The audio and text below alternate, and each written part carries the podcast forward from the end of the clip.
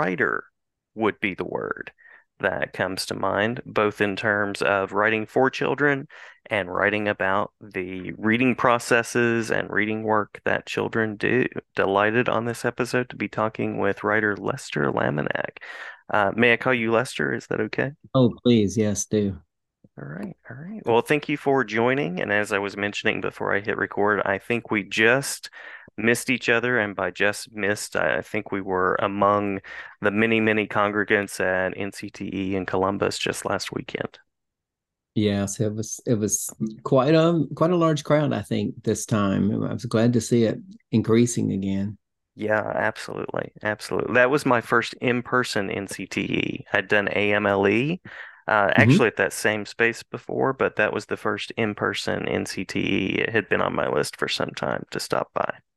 Well, I hope it won't be your last. No, I don't believe so. I don't believe so. Yeah, it was, you know, next year it's in time. Boston, so that'll be great. Yeah, yeah, absolutely. Absolutely. Uh, well, I'll start by mentioning a couple of works and focuses. Is that the is that the plural of focus? Foci focuses. Um, uh, craft, I think it's writing craft. CI, but I'm not sure. Yeah, I'm not sure how you pronounce it.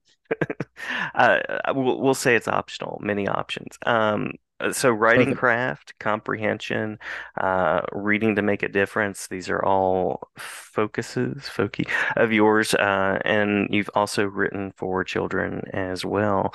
So I'm curious about what's drawn you to both write for children to read and to write about the reading of children.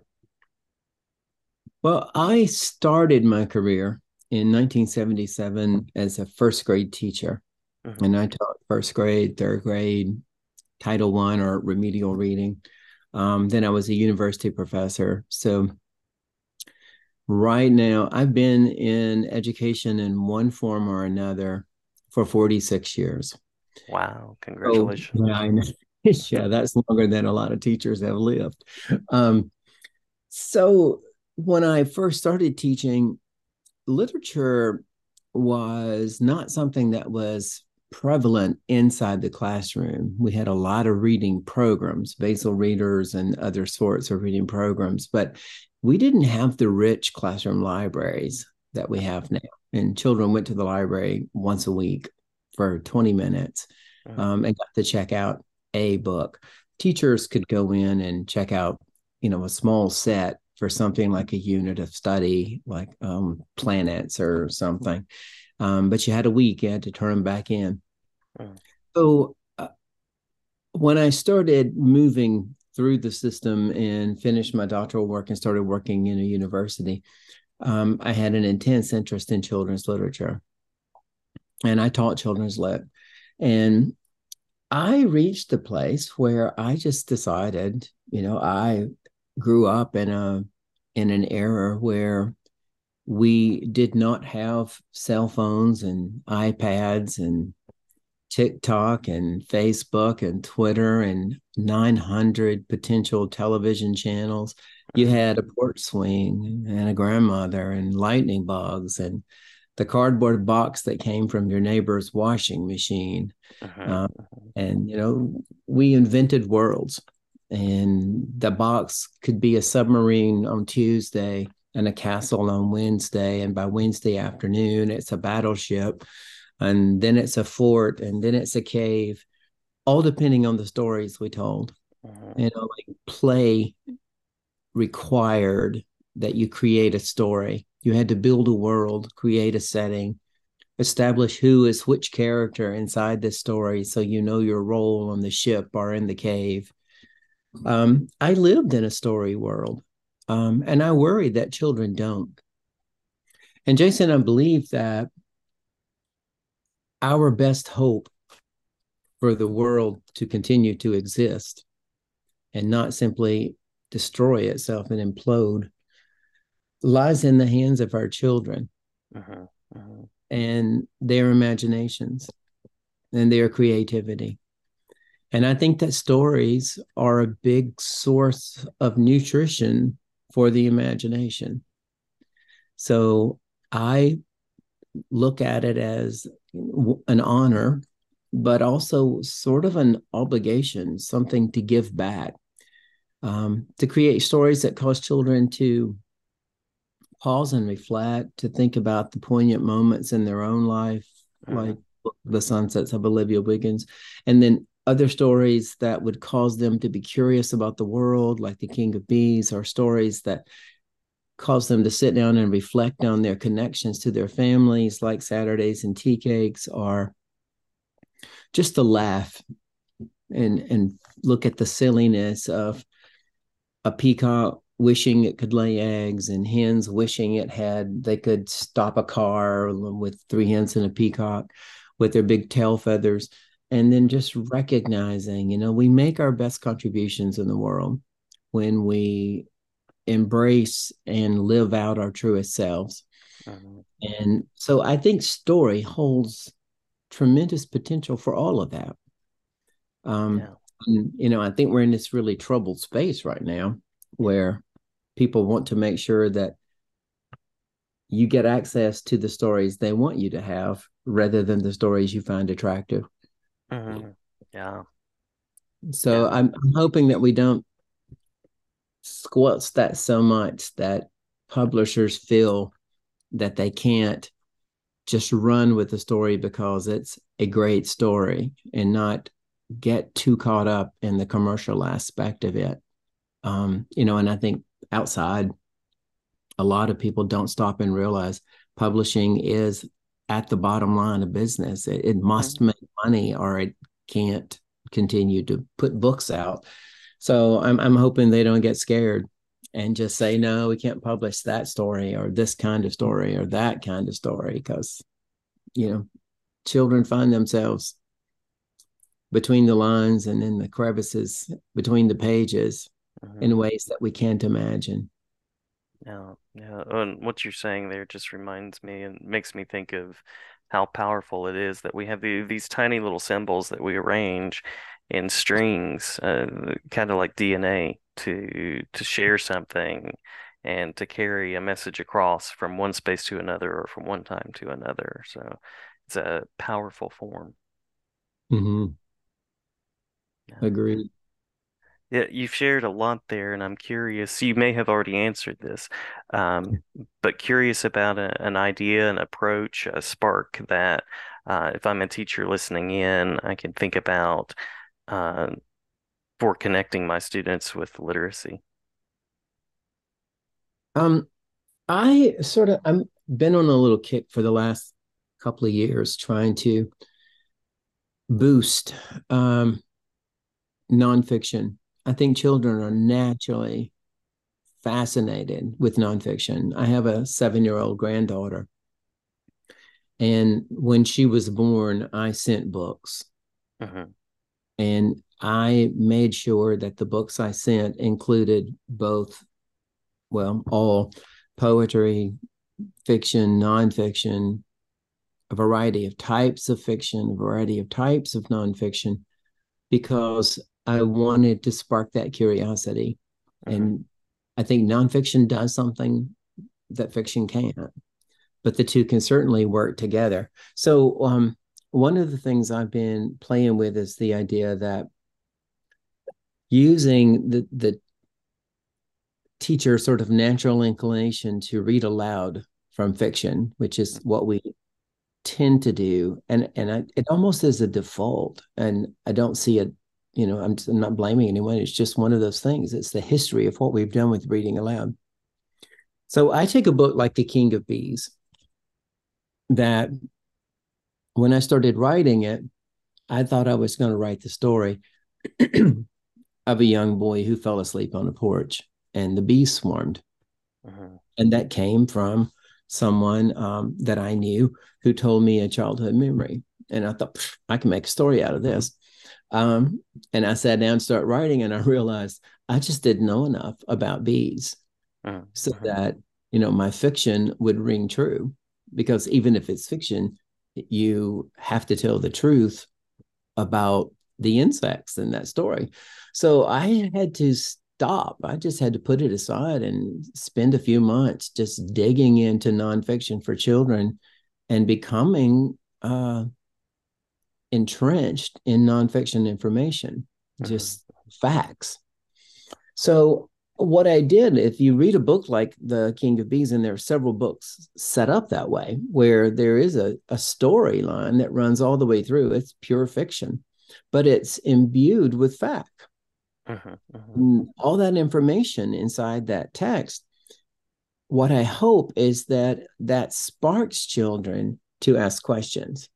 So I would encourage teachers to embrace the notion of questioning more than the notion of answering. Because a lot of what we do in the teaching of reading is to follow the read aloud or the independent reading or the guided reading with a set of questions to ensure that the children paid attention and understood. Mm-hmm, mm-hmm. And, you know, after 46 years, I'm pretty convinced that the person who's generating the questions is the one who's synthesizing the information and creating summaries and digging into detail, doing all the things that we list as comprehension work uh-huh, uh-huh. to generate the questions. The kid who answers the questions is simply digging back through the text to find the interrogative version of the, the statement version of the interrogative. Uh-huh. So I look for the language that matches what you asked me in the question, and I can pull up the nugget. That doesn't mean that I truly understood it. So I think if we said to kids, you know, here's, we just finished this story. So I want you to pause a moment. Just sit quietly for 15 seconds and think if we could talk to a beekeeper right now, what are the three best questions you could ask? Uh-huh, uh-huh. You wouldn't ask, you know, have you ever been stung? Because you can be pretty sure a beekeeper's been stung what's something that only a beekeeper could tell you? So let's think about those questions. I would give them this really archaic tool called an index card. Uh-huh, uh-huh, uh-huh. Yeah, you remember those? Yeah, yeah, I use them often. Yeah, I keep them right here on uh, beside my desk, and that's what I make notes on. Yeah. Um, it, index cards, like three by five index cards, they're cheap, and hand them out. Give each kid three tell them not to put their name on it because who asked the question is not important. And I don't want them trying to, you know, I'm going to ask the best question. I want you to ask what you really want to know. And so, if, you know, just you can be anonymous. So we take your questions, we drop them in a bucket. Um, and I just leave them alone. We go on about our day. At the end of the day, I'm going to sort those questions into three piles. One pile are questions that have to do with vocabulary what's a hive tool? Uh-huh, uh-huh. What's a drone? Um, you know, what's a hive box? What are pheromones? And then I'm going to have another stack of questions that have to do with just basic facts. How many bees are in a hive? Uh-huh. Then I'm going to have questions that have to do with conceptual things like the relationship between ideas. That if you have this set of facts, but you don't understand how they hang together, then what you've got is a set of facts. You have no way of organizing them. So I would want to look at things like why is that why are there so few boys in the hive and uh-huh. so many girls? Well, conceptually, if we understand that the girls do all the work, gather the food, groom the queen, take care and build the cells, and all the males do is mate with a queen from another hive when a new queen emerges then you don't need as many boys to make the hive survive as you uh-huh. need girls who do all the work. Uh-huh. And so if I look at their questions and I start sorting them out, then what I would do is follow that up in the days that come after it. I would follow them up with read alouds from nonfiction. If the majority of your questions had to do with vocabulary, then I would choose introductory level material. Even if you're in the fifth grade, I'd find some books that are written for kindergartners and first graders and second graders that are going to build your vocabulary. Uh-huh, uh-huh. Once we read three or four of those, I'm going to pause and say, Can you answer any of the questions that were asked on these cards? And we read them out loud, we answer them, we discard, we don't need them anymore. What new question can you ask today that you couldn't ask yesterday? Because once you get vocabulary, you can fine tune your questions. And then I'm going to go to the next set of books, like a little more advanced level, more complex level books, and try to build factual information. And then start looking at the things that build the conceptual frames for those. So it ended up going to more and more complex books. And each time, what can you answer? What new thing can you ask? Uh-huh. And by the end of about four days, you know, just doing this during the time you would set aside for read aloud. So it doesn't have to be your science class. It doesn't have to be your social studies class. It doesn't have to be your reading class. Mm-hmm. Whenever you would normally read aloud, you would just sort of take this lead book at the top. And then I call it a waterfall. You can call it whatever, but it's like this lead book at the top, and the rest of those books sort of tumble down out of it, depending on what the children ask. So everything's very student centered uh-huh. It's very organic in its nature because I might read to the same book to two different classes and get two totally different understandings because um, this one school I know in Rome, Georgia, they have beehives on the property. Their uh-huh. questions would be very different than questions from a school that, let's say, in a school that's inside an urban center and there's not a lot of green space and they don't see bees very often. And when they do, they swat at them because they think they're going to get stung. Mm-hmm. Um, so their questions might be very different um, altogether. And so I would have different follow up books on the basis of the questions. So right now, I'm trying to encourage people to think about pairing their fiction and nonfiction mm-hmm. by finding a fiction title that is imbued with information and facts that would generate interesting questions that would allow you to say instead of saying we're going to study bees it's we're going to find answers to our questions. Yeah. and it's really not about studying bees. It's about learning how to research. You know generate your questions find sources from that organize your questions, figure out what you don't know, build your vocabulary, establish a background of facts, and then figure out how you can organize those into conceptual frames so that you can hold more information in your head. And it's really kind of simple. Yeah, yeah, I love it. I love it. You mentioned the word encourage there. Um, so I was also going to ask, and, and, you mentioned some of the challenges that teachers uh, are facing at the moment. So curious about encouragements to maybe people that are thinking of entering the profession or people that are new the new to the profession uh, in terms of teaching. Uh, these are challenging days, you know, probably more so than any of the almost five decades I've been in this work. But I would say to anybody, whether they're new, considering coming in or considering going out, you know, just stop and revisit what made you want to come. Uh-huh, uh-huh. You know, what made you want to come to this party? And do you still have that same desire? Do you still believe that you can make a difference by being in a classroom that you can do something that no one else can or that very few can. Um, and look at your passions. I mean otherwise you know this is going to be drudgery uh-huh. like be sure it is something you love to do and you enjoy the time with the kids. There's something you feel that you have that allows you to communicate in ways with certain age groups. Like, I don't see myself as a high school teacher, though at this age, I feel like I could teach certain things in high school. Uh-huh, uh-huh. But I am far more at home with first graders through fifth graders just because I don't know why. It's just my, you know, it's just my wiring, my, my interaction with kids.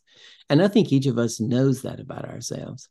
Uh-huh. Uh, and we know where we fit. And for young people, um, like our high school students, I would encourage them to try to figure out ways through their school that they can do some internship work, uh-huh. Uh-huh. Um, some shadowing kind of work inside a school. And I would encourage those people if you get a high school student in your classroom, don't use them as your gopher or to right.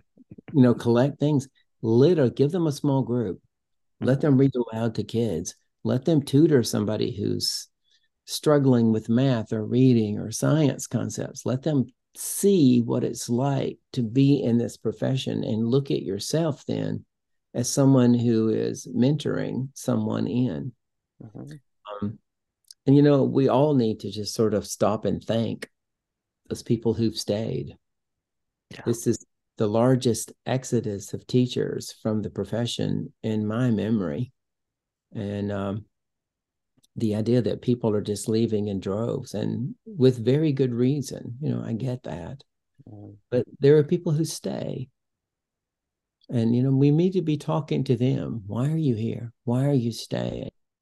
Yeah. What is it that feeds you here? And how can we help make it better? Um, and I think, you know, those of us who have been around a while have seen a lot of things come and go. Uh-huh.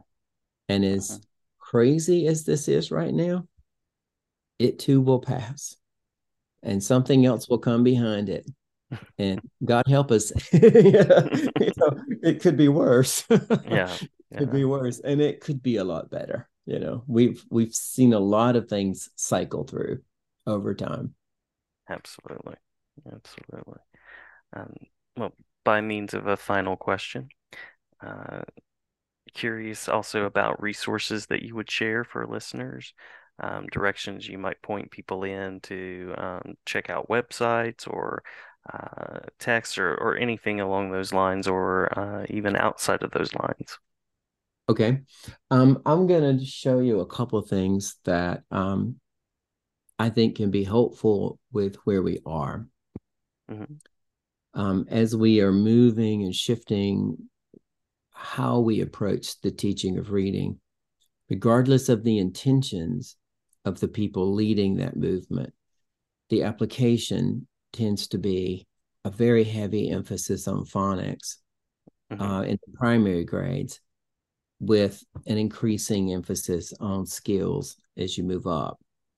My concern is that that's going to cost us vocabulary and comprehension and joy. Mm-hmm. So, um, you know, Donalyn Miller's work on the joy of reading, it's like, let's go back and collect some of that joy up and around. Um, I would look at uh, the newest book that I helped write called mm-hmm. Critical Comprehension um, that I wrote with Katie Kelly and Vivian Vasquez. And the idea that comprehension is far more than giving the right answers to someone else's questions and that if we don't teach kids to read with the text and pull from it what's on the surface, but then read against the text and push back against whose voice is privileged, whose is missing, why is this angle being shown? What are you wanting me to believe? And approaching a text the same way we would approach a commercial of, okay, you want me to buy this toothpaste, but does it really do anything better than the one at the discount store with no mm-hmm. label on it. You know, like what's what flip the ingredients over and they're the same thing. Mm-hmm. We encourage that among shoppers. We need to be encouraging that among children as they read science and social studies, fiction, as they read things uh, currently, as we begin reading our own history Mm-hmm, mm-hmm. You know, you can cherry pick and pluck away from the library, but if we raise critical readers, they're going to ask the questions anyway. Mm-hmm. And when you ask questions, you get thirsty for answers and they'll find the answers. They'll find those tags. So those are two resources that I'd suggest at the moment. Love it. Love it. Well, I, I appreciate the time, the insight, the encouragement, the conversation. Did we miss anything that you want to make sure to mention before we close? Um, I don't think there's a question per se, but I would encourage teachers just to remember the power that they hold. Mm-hmm. And um, we sometimes talk about, well, I can't do anything about this. You know, this is happening and I have no power. Your stories have power. Mm-hmm. One of the most powerful tools in humankind is story. And marketing has that cornered the notion of we're not selling a product, we're selling a story and then you go buy the product because you fell for the story you fell into the story mm-hmm. um, so where are the stories of what's good in education everything we hear about education on the news and in the media is always what's wrong and we're mm-hmm. about to enter a national election every politician always has a promise to fix this bad situation my first presidential election that I was old enough to vote in was the one that put Jimmy Carter in office. Mm-hmm. And I have not seen an election since then where a president stood up and said, I am proud of the American education system. I've not heard a governor, a person running for governor or for Senate or Congress say those words. Mm-hmm. We need our teachers every day sharing the stories of the good stuff that happened. Our little tiny small town local newspapers need to devote a quarter page every week, if it, ours comes out weekly, to good news from schools. Like we need to get this notion that school is a place where good stuff happens, but mm-hmm. the power is in the stories, and you can turn that tide.